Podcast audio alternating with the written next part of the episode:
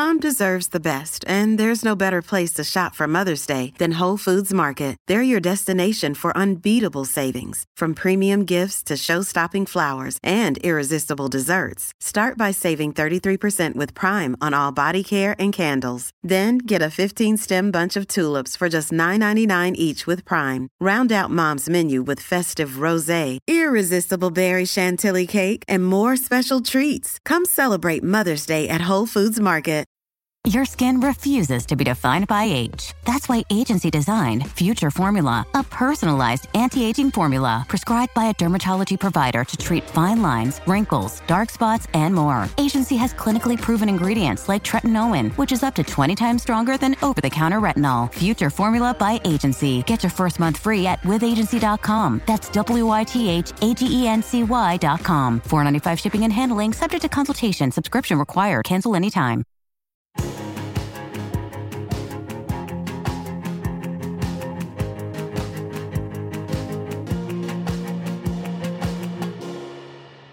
Hello and welcome to Series 2, Episode 15 of Out with Susie Ruffle. Hello, how are you? I hope that you're having a good week whenever you're listening to this. My week's been pretty good. I've had some fun work stuff on and I've been able to get out and about in a very socially distanced manner, uh, which has been lovely and been on a couple of bike rides. So, yeah, I'm feeling pretty good today. Um, I hope that you are too whenever you're listening to this. Thanks so much to all of you that got in touch after Stephen's episode last week. It seemed lots of what he said resonated with lots of you. Uh, if you haven't listened to that episode yet, have a listen to it. It's a really great one. Oh, I just received an email. I mean, it's all go here this morning. It's all go here this morning. You'll probably hear the cat crying in a minute because I won't let her in the room. Yes, thank you to all of you that got in touch um, after Stephen's episode. Uh, I really appreciate you reaching out. Um, if you want to get in touch, please do. The email, as ever, is hello at outwithsusieruffle.com. I love receiving your emails. They often stop me from doing the work I'm really meant to be doing, but I don't care. I really don't care because I love reading them and I love receiving them. Um, this week's episode is with one of my dear, dear friends, Jen Brister. I think you're really going to enjoy it. I think it's a real special one. But I mean, I think they're all special. I think they're all special, and I'm so proud of all of them. And something that keeps coming up in the emails that I'm receiving is lots of people saying, thank you to me for creating the podcast. And you're right, I created it. It's, it, I mean, I don't think it's the most creative idea I've ever come up with. It's just chatting to people, which I love doing anyway. But um, I do, I, I do appreciate you all getting in touch to say thank you. Uh, but it's not really me. I mean, it is me, of course. Um, I'm chatting to people and I'm doing the research, but it's the incredible guests that we have on the show that are so willing to share their stories with me and allow me, and therefore you, to be a bit nosy. Um, but I am so delighted how many of you get in touch, and it uh, really moves me. It really, really does. Okay, let's have a couple of emails. Dear Susie, I'm going to get the obligatory compliments out of the way first and say thank you for the podcast and the great guests you get to interview. I've been a fan of your stand up for ages and saw you at the 100 Club back when we were allowed to go into dingy basements with lots of strangers. Oh my god, I miss Comedy Club so much. Coincidentally, I think Jessica Fostekew was there that night as well, and I especially loved her episode of the podcast too. I know that exact night you're talking about. Me and Jess went for a beer afterwards. To my story. I always felt queer, and it had been kind of a running joke amongst my friends that I was the lesbian of the group. But I knew I wasn't fully gay, having had a few short relationships with men, but I had flings with both men and women. I wasn't happy with defining it. I was just getting off with whoever I fancied in that moment, and I was lucky to never feel ashamed or pressured into hiding anything.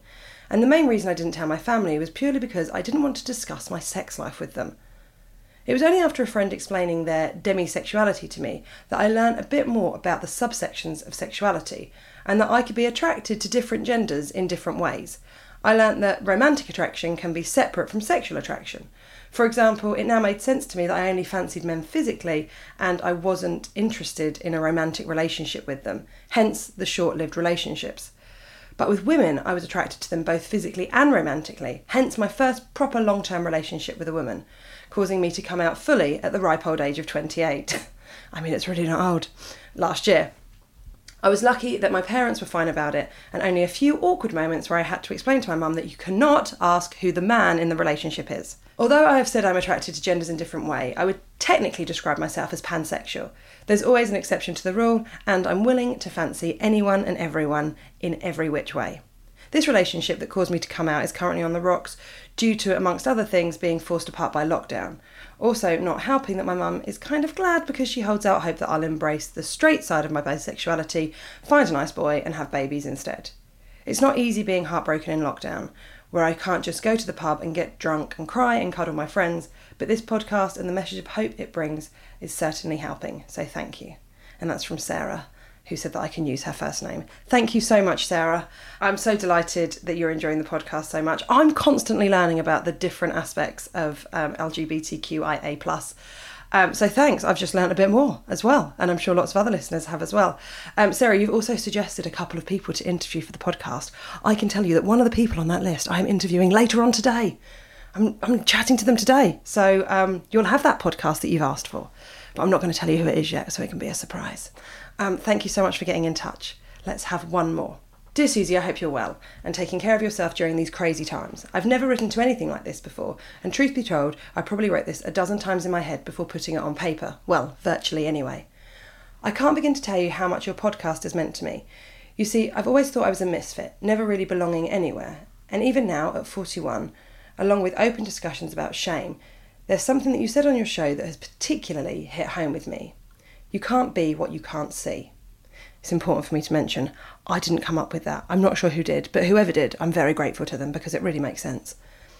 I was transplanted to a small town when I was young, where everyone looked the same, knew each other, and had very conservative Christian values. I grew up with literally zero queer representation. I've always been an old soul, very analytical and logical, basically everyone's problem solver. I didn't really have any interest in boys, but I played along the best I was able to. I thought this was because I was focused on my future and my career in medicine. Looking back, I didn't really have anyone to talk to about these feelings, and truthfully, I don't think I knew what a crush was. After hearing your podcast, I've come to realise that I've probably had many crushes, just not on boys like my friends were having. Perhaps that's what made it unrecognisable to me. What I thought were normal feelings of wanting to be best friends now sound like crushes. For example, getting a ride home after practice from the pretty senior on the basketball team just to make sure I spent time with her. I could have gotten home by myself, as I had done for years before. Or constantly trying to be around a girl at school and making sure we carried the same water bottle just so we had something in common. Or always noticing beautiful women but telling my friends I just wanted to be like them. The list goes on and on. I had one boyfriend in high school, but honestly, we were just really friends. We broke up in college primarily because I had one of those lovely, intense female friendships, and there were many, many more of those after that. Oh my god, I can't believe I'm typing this. It all seems so silly and naive now. I feel like an idiot for not recognising it sooner. Later, when it came to dating, I never enjoyed it, but I continued trying to date men in order to fit in. Every date was a chore. I never got excited about it, and it was just something I did because, well, that's what you're supposed to do. Every time the date ended with a kiss, I literally felt nothing. I just couldn't explain to my friends why yet another date with a nice guy wasn't going anywhere. Fast forward now, I'm surrounded by queer people, including my best friend, who I love beyond measure and truly consider my family. Over the last several years, I've started learning about asexuality, and I thought that might be the right fit for me, and maybe that is still true. But now that I've been listening and hearing people whose stories sound eerily like mine, I think I owe it to myself to explore the idea that I'm very likely gay, and I have you, your guests, and all of your listeners to thank for helping me realise this. The other day, while I was in tears, I told my therapist I wish someone, anyone, would hear me. And I realised one of the beauties of your podcast is that now I feel heard. Now, the person that, that wrote this email goes on to say some absolutely beautiful things about the podcast, um, which which actually made me cry when I first read them. Um, I'm not going to share them with you uh, because it sounds a lot like I'm bragging, but um, you know who you are and you know what you said, and it's I'm so so so delighted that the podcast has helped you realise that about yourself, and I really hope that you have. Oh, so much to look forward to, and so many wonderful things on the horizon, and relationships or a new community. And I'm so pleased that the podcast was here for you and I'm sending you lots of love across the pond. Okay. Oh, I've got all emotional today, haven't I? Okay, let's move on to today's interview. My dear, dear friend, the very funny, the very brilliant, the very, very kind Jen Brister. Jen Brister is a critically acclaimed stand up comedian. You might have seen her on Live at the Apollo, Frankie Boyle's New World Order, Live from the Comedy Store, or one of the various other television shows she has been on. She's also an established writer, writing for TV and film, as well as her excellent book, The Other Mother, which I highly recommend. I think she's brilliant. Her stand up is always thoughtful, skillful, engaging, and most of all, very, very funny. But don't just take my word for it. The Metro called her outrageously funny. The arts desk said she was hilarious. And Scots Gay said her stand up was as near to perfect as they had ever seen. She is also a very, very dear friend of mine and has been a shoulder to cry on more times than I'm willing to admit on this podcast. Welcome to the show, Jen. Oh, Ruffle, that's a lovely intro. Oh, I mean, it's all true. Yeah, it is actually. That is. I've cried on you quite a lot. Oh, well, I think be fair, it's a two-way thing. I've had a few uh, blubs as well. Yeah, Yeah. Edinburgh blubs. Edinburgh Blubs. That's the other podcast that I'm doing. Um, oh my god, you'll have to. I'll have to guest on that like six or seven times. Sadly. um, how are you doing, mate? Oh, I'm all right. I think it's a bit. It's we've just gone into just to create context for this particular Yes. episode. We've just we're going back in, aren't we? We're going back We into are. lockdown. we are going back into lockdown. I don't know how I feel about it. I don't feel. I feel almost numb to Mhm. it. I feel like it's dev- going to be devastating for so many people, but ultimately, I just feel. Shut up, phone. Sorry, I thought I'd switched it off. Um, okay. I just feel a little bit. Yeah, I, I like a lot of people. I'm. I, I don't. I don't know what the hell's going on. Um, but other than that, I am a okay. As long as I'm of the mind that if my kids are all right, I'm all right, and they're Yeah. they're they're having a lovely time. How are you finding it creatively? Well, at the beginning, the first lockdown, um, not good. I, I think I went into like a, I went into a bit of a spiral where I went, oh, I haven't got a career anymore. There's no, I've got no work. There's no money coming in. Uh, so I wasn't feeling at my most creative. Sure. But now I think I feel a lot more settled and I do feel like a bit more creative. And I have got a few um, ideas up my sleeve of things that I can knuckle down to whilst I uh, am incapable of earning a living. Mm-hmm. So, yeah, I don't feel, I, I felt really hamstrung by the first one. And this one, I feel a little bit more.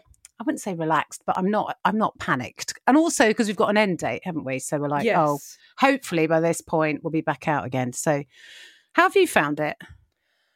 Creatively, oh, like I mean, um, like up and down. Generally, generally with yeah, mental health. Like I've been, I've tried to do like a couple of things a day. I'm thinking about starting cross stitch. Um, Hang on a second. Why does everything you do have to be prefixed with cross? There's CrossFit now. There's cross stitch. What's the next? What are you I'm doing? just cross. You're just I'm cross, very, right? very cross. Well, I can understand it. I can understand it. Cross you're- stitch seems like a cry for help. Yeah. Next question. cross stitch is the Correct. equivalent of adult colouring in. What are you doing? I mean, no, it's in- not adult colouring in because Oh, cross stitch is something that is. adults do anyway. Oh. And look, I, don't think there's anything wrong with colouring in. I've- do you colour in? Not at the moment, but listen. in two time. weeks, in two weeks, I'll be sending you some pictures I've coloured in.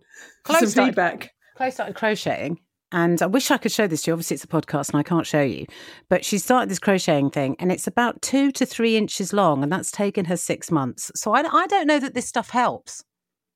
Listen, I think whatever you need to do, You do what you need to do. Actually, do what no you need to do. here. I mean, I'm, you know, I, I came, I've been become evangelical about swimming in the sea. You're swimming in the sea. yeah. very So that's cold. my That must very really. cold, Brister. It's not actually. It will be cold in March because that'll be the longest period that the, the sea has gone without any warmth. So we've still got a little bit of heat left over from the summer in even in November, believe it or not. Wow. So, So um, you're swimming every day at the moment. not every day, sort of three to four times a week. Do you feel exhilarated when you get out? Yes, I Yeah, feel that's good. completely. I was going to say elated, but that, that just doesn't feel like it matches my personality. Um, I no, feel I, think, I feel like you gave a really good indication of your personality when you shouted at your phone a few minutes ago. yeah, that's that's like, okay, we're, get, we're getting the real Brister. This is good. We're getting the real Brister. Yeah, I feel that that is basically encapsulates who I am perfectly just in that millisecond. Um, yeah, the sea swimming has been really good for my mental health. I'm going to keep it going through this lockdown. Apparently, I am allowed to still go out to the sea and have a little dip and come back out again and go home. Um, and I'm going to keep it going through the winter as, as for as long as I can manage it. Really, Do you wear a wetsuit? I don't, but I have. tough. I'm so tough. I'm so butch. Stop it. Um, I have bought. Just me wading in with a tool belt. Um, I have. Why is it drowning? Take the tool belt off, love. Yeah. Um, no, I'm. I bought these um, neoprene. I'm all about the neoprene. Uh, gloves and socks. you can imagine how hot I look. Yeah, that And is sexy. they- It's not Baywatch, but it is something, isn't it? I mean, if you can imagine, ankle socks. They are the things that mean that I can stay in the water longer because my hands and my, my feet are the ones that get really cold. My the, my core, my body actually keeps the heat quite well, so I can stay in for about twenty five minutes, which is not too bad. Pretty good. Yeah, and then my body goes, "Get out, Get out, run Get away." out now! You're going to drown." Um, but I can recommend. I can. I, I, it's a very middle-aged thing to do. I think. I think it's a kind of thing where you get to a point in your life where you go, "I'm going to be dead soon. I really need to mark this. I need to mark the year." That's the spirit. That's that. Yeah. Again, if you want to get a real deep understanding of who I am, that's you'll all be dead soon. Um, so it has been brilliant, and I have noticed that the, most of the people doing it are women of about my age. We've all gone, fuck it, let's get in the sea. Let's get in the sea. Why not? Now, we often start this podcast asking people to talk about sort of their early life, for want of a better word. So, were you sort of um, angry as a child? I don't think so. No, I don't think I was angry. I think I was stroppy. I think my mum said I've always been a stroppy kid, but I don't think I was angry. I think um, I think I found a lot of joy in a lot of things as as children do. I mean, obviously that gets worn off as you get older, um, but um, yeah, I think as a kid I was. I think I was a happy kid. Yeah, And you grew up in Kingston I did. Yeah, Kingston upon Thames. That was my my manor. With your Spanish mum. My Spanish mum, my English dad, and my three brothers. Now, if anyone hasn't seen Brister stand up, you have to. This, I mean, similar to me, we both use our mums quite heavily in our stand up. Um, and when you talk about your mum, it is very, very funny. You've got sort of a very, I mean, calling her very Spanish. Is that a thing? Yeah, I think she's a classic. I mean, I think this is a classic expat thing where they Mhm. become more, you know, like British people, if they live abroad, just become more British. And Mhm. I think my mum, because, she, or Scottish people in England become more Scottish. My mum is just, yeah, she's just Spanish cubed, you know? Um, and also, she keeps talking about Spain, but I was like, Mum, you haven't lived in Spain since like 1966. So I'm not really sure. I think it's moved on a bit.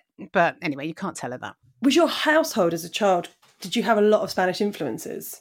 Other than my mum, no. But I mean, Right. that's all you need. Because, Mhm. like I said, she's super Spanish. But no, my dad is very, very English. And so it was very, I guess, slightly schizoid in that way, where with this very English dad who didn't really like my mum speaking Spanish in the house. And then my mum, who's just this quite anarchic, slightly loud and, and super fun. My mum was really, really fun, particularly when we were kids. Well, your mum's quite fun now. Like, she'll come up to the Edinburgh Festival, won't she? Yeah, she's she is fun, but she's not the same. I mean, you know, my parents had a very sort of toxic relationship, and I think that really, I don't know, I think it just had an im- well, all these things have an impact on you as as a human. But um, yeah, she she she was just much more easygoing, and and also she's like in her seventies now, so people in their seventies are a bit more crotchety, aren't they? Mm-hmm. uh, but she's definitely a lot grumpier than I remember her when I was a kid. But it was a, it was a, I think the, the way it was infused with Spain was in my mum's cooking because Yeah. it was all about you know we weren't eating. I just it took me years to realise I wasn't eating the same food my friends were eating. You know the stuff my mum was cooking, squid and um, I don't know. We'd have you know my mum used to like I don't know, she'd make this fried fish and then she'd make this sauce called a mojo on it, and which was just really like made with coriander and garlic. And we, everything we had, everything we ate had garlic in it. And I was just, uh, English kids weren't eating, they were eating Findus crispy pancakes. It wasn't the same sort of thing. It was a different, It's very sort of mash, yeah. mac and and, also, meat. and also my mum's accent was, I think it's not as strong now, but certainly when I was a kid, no one could understand anything she was saying. So And so, were you aware of that at school that your mum was different to lots of other mums? No, not so much at primary school because I went to a private school when I was at primary school, and it was a really tiny school, and um, it was like fifteen kids in a class, and there was only really one white kid. Most of the most of the children were sort of Pakistani or Sri Lankan. My best friend was from Fiji. Um, there were loads of Korean kids, so we all kind of had foreign parents. I think it was more when I hit secondary school that I was like, oh. I have a very foreign mum. Um. but but but certainly so when i got to about sort of 11 12 then i was like it became more apparent. But also i guess where i lived it was very white and very english but i just wasn't hanging out with those kids so much so i didn't really notice it. Like my next door neighbors they were jamaican what the kids down the road had a french mum.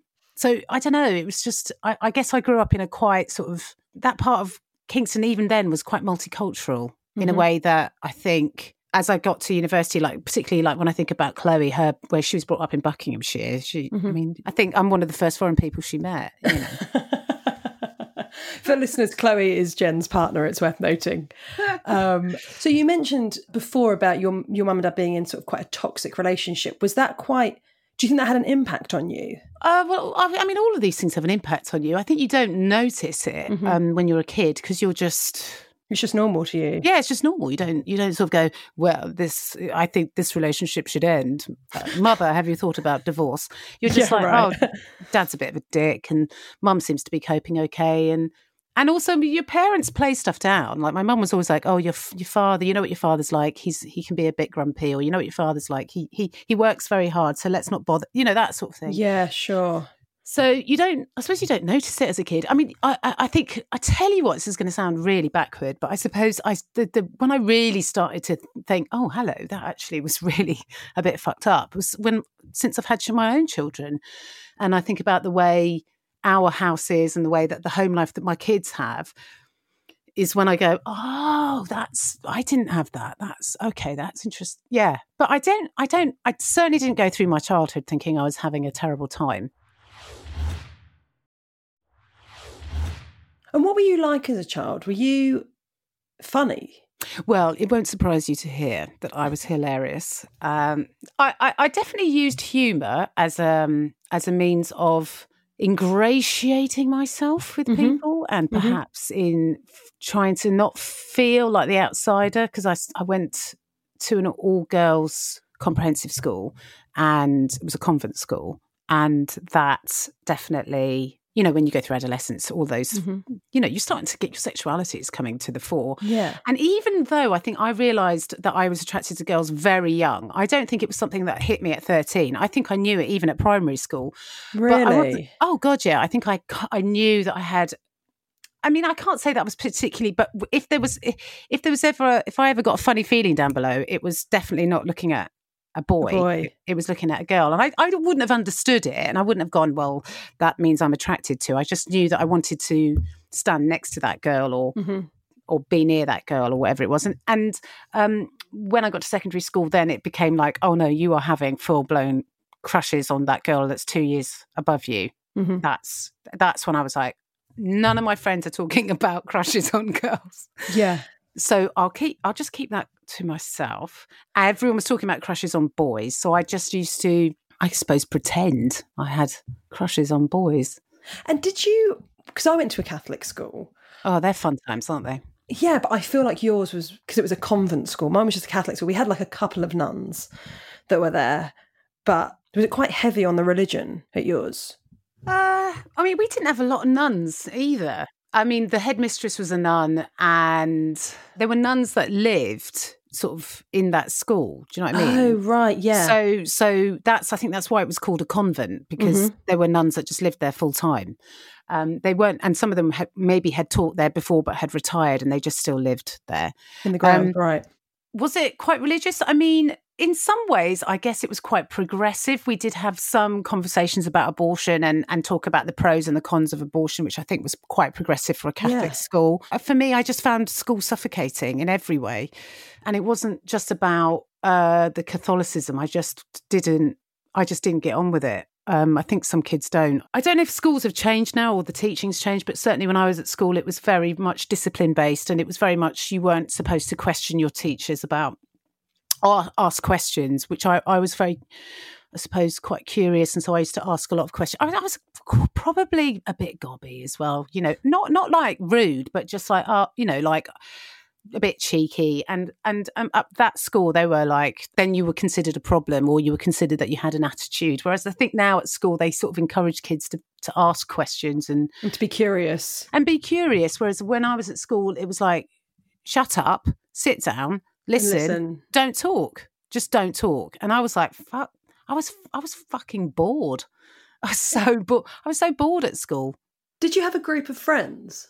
I had people that I would hang out with, and they might be in a group, but I wasn't part of that group. Right. So I would sort of bob about from group to group. yeah. And um, I always found groups to be really cliquey and bit bitchy. And I thought if I never stuck around in one long enough, then I'd never get slagged off for that long, which I think was right, actually.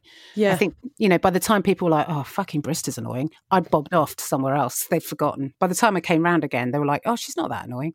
So I, I kind of did that for the entire because I was probably very annoying. and what were those crushes like? Were they quite intense? I think so. I think they were quite intense. Uh, But I also think I never really indulged them because I was so ashamed of them. So I think when I started to have those kind of real thoughts, I, I would have very much gone, right, well, you stop, stop, stop thinking about that. Start thinking about that boy at school or something. And I did really try uh, to have a good old wank about boys, but it just really. I did try. You did try. I did try, but I'll be honest with you, Ruffle. Uh, it, it never really. Suddenly, a girl would appear and it'd be a threesome. So it never really worked out. And then he was in the periphery and he wasn't. He just made the tea. Then he made a sandwich or something. Yeah. yeah, and then he bobbed off. He wasn't there anymore. I don't know what this bobbing off is all about. I've never said that before, and I've said it about twenty times now. Um, so yeah, I, I, I, I, I think they probably were very intense crushes, Mhm. and but I, I very much remember trying to quash any of those feelings when I was at secondary school, and I started to think about them more once I was once I was out of there. Like once I got to about seventeen, I started to go, "Oh, you're definitely a lesbian. What are you going to do about it?" But then, it, I mean, it still took me ages to come out. So you had you were having those feelings at seventeen, and then uh, you went off to university. Yeah. So I, uh, by the time I was 14 or 15, I knew I was a lesbian. So I'd Right. said it to myself. I was like, you are a lesbian. And then I remember being in my bedroom at the age of like 14 or 15, and I said it out loud, I am a lesbian. And I felt so horrified. I was like, that is like being a, I'm going to be a social pariah. I cannot let anyone know this, that I literally threw myself into the closet, locked the door, put a padlock, drove a car in front of it, walked into Narnia, picked up some panpipes, and stayed there for ages. I just couldn't even conceive that that this was what I, I was like, how unfair that I should be gay. This is like the fucking worst. I mean, this is like 1980, well, I don't know, 1988, 1989. It's like people weren't, there were no fucking lesbians. So why was I a lesbian? Then I went to a tertiary college in Twickenham, Richmond College, and there were a couple of bisexual girls there. Mm-hmm. Everyone was bisexual. Well, I say everyone, they were. And that really intrigued me. And I thought, oh, I'm probably one of those. I'm probably a bisexual. So I just need to call myself a bisexual. But I was so far in the closet that I couldn't even go halfway, if that makes sense. I couldn't Mhm. even bring myself to go halfway. So I sort of, I was just sort of was asexual. Right.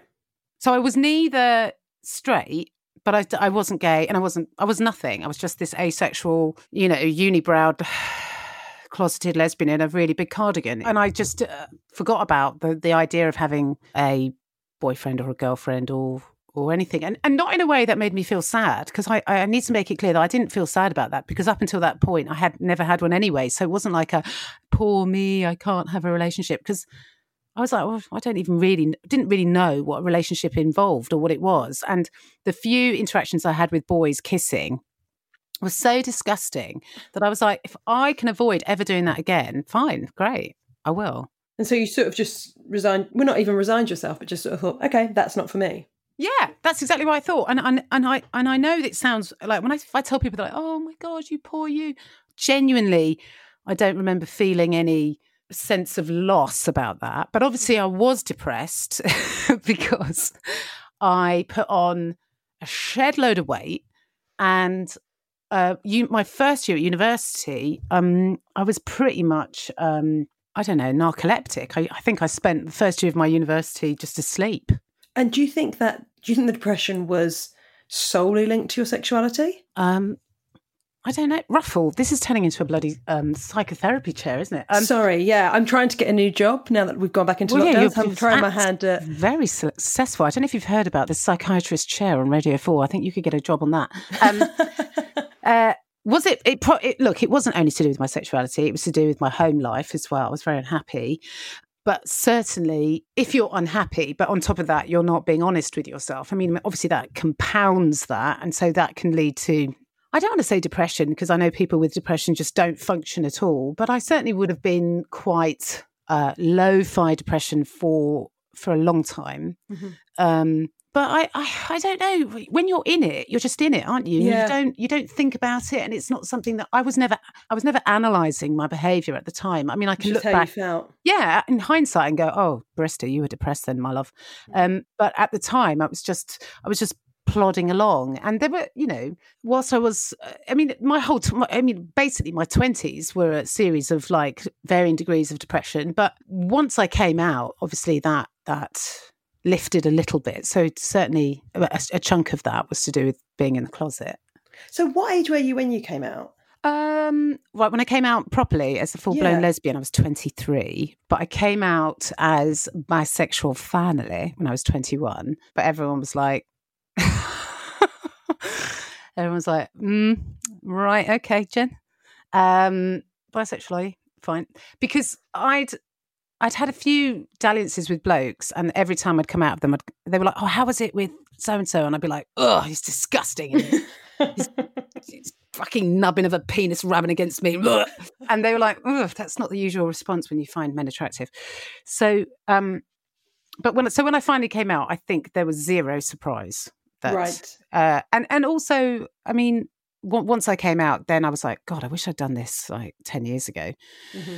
But um, the whole um, accepting and just going, yes, you are a lesbian, and then finally coming out, that was a huge weight off my shoulders, definitely. And did you sort of embrace your queerness then? Did you go to because you were never oh, too far from like? Oh my god! I was like, I was like, I was like a lesbian on flipping steroids. I, I was like, you know, when you see those lesbians and you go, sweetheart, just tone it down a bit, love. I was that. I was maximum, like asymmetric haircut, flipping super dry jacket, flipping, wandering around like um, like I was on heat. I, I couldn't believe it. The, the, suddenly, I was allowed to kiss a, to kiss girls, and they weren't appalled or horrified or or being sick in their mouths at the thought of it. You know, like the the very idea that there were all of these women and had been all of these women for all this time was both just exhilarating and, and like, oh my god, what have I been doing? Pretending to like boys for this long, and when I came out properly was in Australia. When you went traveling? Yeah, and I was living with a mate of mine who, who had been trying to tell me to come out for about 2 years. And he lives in Sydney and he took me to Mardi Gras and we went on this pride march and we did all this kind of the like the he took me to all the lesbian bars and all the gay boy bars and it was just the t- had the time of my life it was just the best and I mean, now I feel I feel irritated when I go into a lesbian bar. Um, uh, but then it was just oh, it was magic. I'm like, why is this music so loud? Why can't I sit down? Why are these? Everyone's so young. What is this drink? What is this? This music is annoying. Who are these people? But then I was like, I am having the time of my life. Um, it was brilliant. And um, I like, of course, the second I came out, I thought, well, that's it. I'm just going to be getting laid left, right, and centre, and literally nothing. couldn't couldn't get any action if my life depended on it. But it was just lovely I to feel be. like so many people are going to be listening, and they're going to find that they're not going to be able to believe that. Oh well, I was still about two stone heavier than I am now, and um, and I hadn't learned to pluck my eyebrows. So there's a few things there going on that probably, if they saw the photos, they'd be like, "Oh yeah, I can probably see why, love." Um, but I was very enthusiastic. Sure, I'll, I'll give I'll, I'll give me that.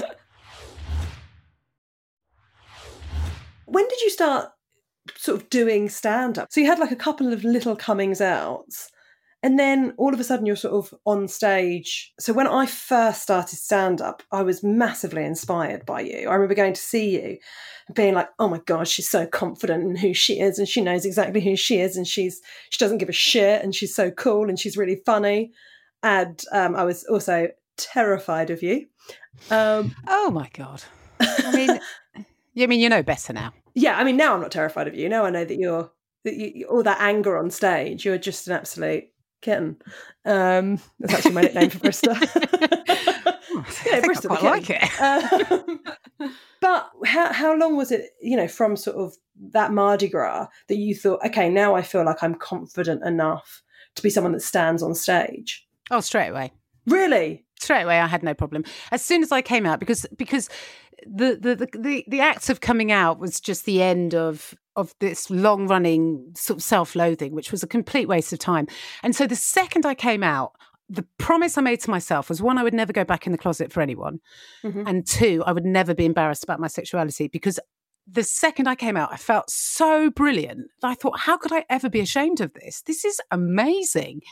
So stand up just it just didn't make any sense not to talk about it. And it and I never and have never felt any sense of um embarrassment or shame about talking about it or indeed um anything other than this is it's just an aspect of who I am. It's just um, it, it's it's always felt very natural and very normal. So it's never even felt challenging for me to do, mm-hmm. or in inverted commas, a brave. I don't think of it like that. I just think of it as a, so I'm just communicating with the audience who I am and I mean, part of that is that I'm a lesbian, but part of it is that I'm an angry woman, and part of it is it is it now that I'm a parent. You know, there's lots of aspects to who I am, and I just see that as a bit of it. And so I don't really feel like, obviously, when I first started doing stand up, if I did like a, I only had five minutes, and if I mentioned I was a lesbian in a five minute set, then I became known as that person that just talks about being a lesbian. But that's because I only had five minutes of material. Mm-hmm. Yeah, and sure. it wasn't until I got about two or three hours under my belt that I felt like if somebody threw that at me. I could just go, well, I've got all of this that never even, I mean, the fact that I'm even saying that feels like some sort of internalized homophobia, but I don't mean it like that. But it used to wind me up that people go, wow, you just talk about your mum and being a leser. And it's like, I talk about a lot of things. But because there is so much homophobia, that's all people hone in on. That's all people hear. They just go, yeah. "Oh, you, you, just talk about that," and it's like also you just talk about being a fucking boring bloke. So, and no one's yeah. ever turned up to you and gone, "Oh, could you stop talking about being a white heterosexual straight cisgender man because it's fucking dull, mate." In fact, I really wish I had said that. Um, but if you are othered in any way, and and and, and the reality is in stand up comedy, you are othered if you are a woman, which is yes hilarious given that there's more of us in the planet than men. So anything outside of being a bloke and being a white bloke mm-hmm. and a straight bloke is is othered in comedy. And i feel like now is we're just at the first point i feel like where there's so many more people doing stand up that that is becoming the scales are tipping somewhat aren't they? i feel like the scales are, are tipping. And it is because the scales are tipping, it's making some people very angry and it's making some people very resentful. I'm sure you've been in a few green rooms where you've had these conversations. Absolutely. Um, I've had a few. Well, it's really great that you got on Love the Apollo, Jen, but let's face it, you wouldn't have got it if you were a leser. I'm like, oh, interesting point there. Not the 18 years of stand up comedy I did prior to that, just being a lesbian. Fine, thanks very much. And anyway, if that's true, I'll fucking, I don't give a shit, mate. Because if it is, that's the first time being a lesbian has helped me onto anything. So if being a lesbian got me that gig, I am delighted. Absolutely. Yeah, absolutely. Now, you mentioned before about being a parent, and um, I've got to really recommend your book, The Other Mother. I mean, there's nothing else like it, I don't think, that's out there about being the non biological mum. Now, did you wonder about sort of how much to share about that sort of thing, or has it always been I'm happy to share everything. Oh, I don't share everything. I make it I make it look like I'm sharing everything, but I keep 90% is is is private and the 10% that I give out is and I know that sounds insane. How can that even be true? But I you know, the stuff that's really important to my family and the stuff that's really important to me and to Chloe, nobody hears about that. Um, but the the stuff that I wanted to talk about, I feel like is are shared experiences that any parent would have or anyone thinking about having children will have.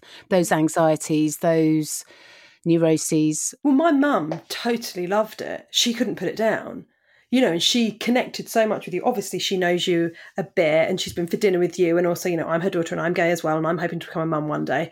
But you know i think she really she had such similar experiences and I think that's the great thing that the book did that anyone could read it and go, oh, we're all the same. Yeah. I mean, but that that's the thing about um, being a parent is that really, irrespective of who you are, whether you're adopting, you're a single parent, you're in a same sex relationship, a lot of the, the nitty gritty of parenting is the same. Obviously, if you're a single parent, it's three times harder. But mm-hmm. The, the, the actual practicalities are the same. But what I wanted to capture in the book that I didn't think existed in any other book is the fears and the neuroses and the worries that you have as the other parent, um, or as perhaps a parent that is looking to adopt or isn't biologically related, or a step parent, mm-hmm. is your connection with the with that child. And I think those neuroses and anxieties are really normal, but I just don't think they're talked about in any in any mother and baby book that I've read because the presumption is obviously that you're the biological mum, and so why wouldn't you have a, a connection with your child? that was that was the impetus for writing the book and then i also just wanted to make it as funny as i could because what i didn't want is i don't want to write anything earnest or like in deep down this is how i felt you know i just wanted to be look this is the realities of parenting this is how i felt on our journey mm-hmm. um, i think you you know if you are another mother or another father or whatever you might read this and you might go oh this is this has made me feel better because i i felt because it's quite lonely to go through that without any person to sort of go, oh, because I didn't have an, I didn't have anyone to talk about it with, and I didn't have. My, obviously, my mum couldn't relate because she's the biological mother of all of her children. So I was like, who do I talk to about this? And there was no book for me to pick up. So I thought I'd really love it if other people didn't have to go through that. And yeah, so that's why I started writing the book and i've had quite a few people contacting me since saying you know your book really helped me because mm-hmm. i felt all those things that you have talked about and now i know that that's normal and it will pass and i don't have to worry and that, and i think if that's helped anyone then that's great. Oh i'm sure it has. It's such a great book. I highly recommend it listeners. You got to you got to get a copy. It's really really good. And were you worried about obviously being viewed as like the other mother or the non-biological mother were you scared about sort of any homophobia that you might receive or that your children might receive? Well i mean yes the that's the quick answer and that is definitely why uh, chloe and i moved to to brighton because we wanted to bring our children up in a city where I, I suppose being gay or lesbian I mean, you know, you know what Brighton's like. I mean, you you you're not going to be othered here because I mean, mm. we've got mm. one of the biggest prides in the country, and it's well known for being a uh, has a large gay community. And and I and I just thought, you know, there'll be lots of there'll be other parents that are same sex parents, so my kids don't have to be the only ones that don't have a mum and dad. And and you know, to to a greater extent, that's true. I mean, but but weirdly, certainly at the school they're at, we haven't met any same sex parents. So that did make me laugh when you told me that because when I remember when Chloe was pregnant and it was like, we're going to move to Brighton, we're moving to Brighton, everyone sort of nodded and thought, yeah, that's probably the best thing to do, Jen. Yeah, we understand. Yeah, that's great. And then a little while ago, you said to me, there's not one gay parent that I found in the whole school. I don't know any. That's so and, funny. And then there's a school like nearby, which is like, I don't know, like an extra five minute walk. And, um, apparently there's like six there's six lesbian mums there all in the same year of my kids year and i was like oh, for Christ's really sake. should have done that extra five minute walk. Why didn't we walk an extra five minutes? No. I mean the kids don't care and and as you know we've got friends here that are, um, course, are same-sex yeah. parents and so they they've you know they're fine. They don't seem to notice actually they're six. So I, I, feel like it's really important. I mean, we we're, we're, we're quite good mates, but I feel like it's. Well, I mean, we're very good mates, but I feel like it's um, kind of important in this scenario to sort of say, like, I feel like your voice in stand up has been really instrumental. Like, there's so many queer acts that are around now, certainly queer women that are in comedy, and I think that you really, I feel like you really paved the way for lots of us in talking about exactly what you wanted to talk about. And I feel like you've done it, like you did it about your sexuality, and then I feel like you've done it again because I can't think of any other queer parents that talk about it on stage. Um, not in this country. I mean, I think that might be different in the states. I think, um, like Wanda Sykes does, doesn't she? Of course, um, yeah. And um, but I think it's kind. of. I don't know if Tig Notaro does now. I'm not yeah, sure. Yeah, maybe she would. Yeah, but I think it's kind of ground breaking that you've done that because I feel like you know, I just think it's sort of normalizing our experience. If people go to a comedy night and it's a mixed bill and you're on, I feel like it just, I don't know. I, I feel like there's so many people that will walk away from one of your shows with an understanding of what my life looks like or, you know, some a queer person with children. I, I don't know if you know how, I don't know how instrumental I think you are in sort of paving the way. Oh, love. Um, I have never thought about it like that at all. Um, I think my career has been made easier because of people like you and Zoe Lyons and uh, maybe Sandi Toksvig, but just because you existed. And therefore, I knew that I could exist in that space because I had come to see you before I did, before I really went for it with stand up.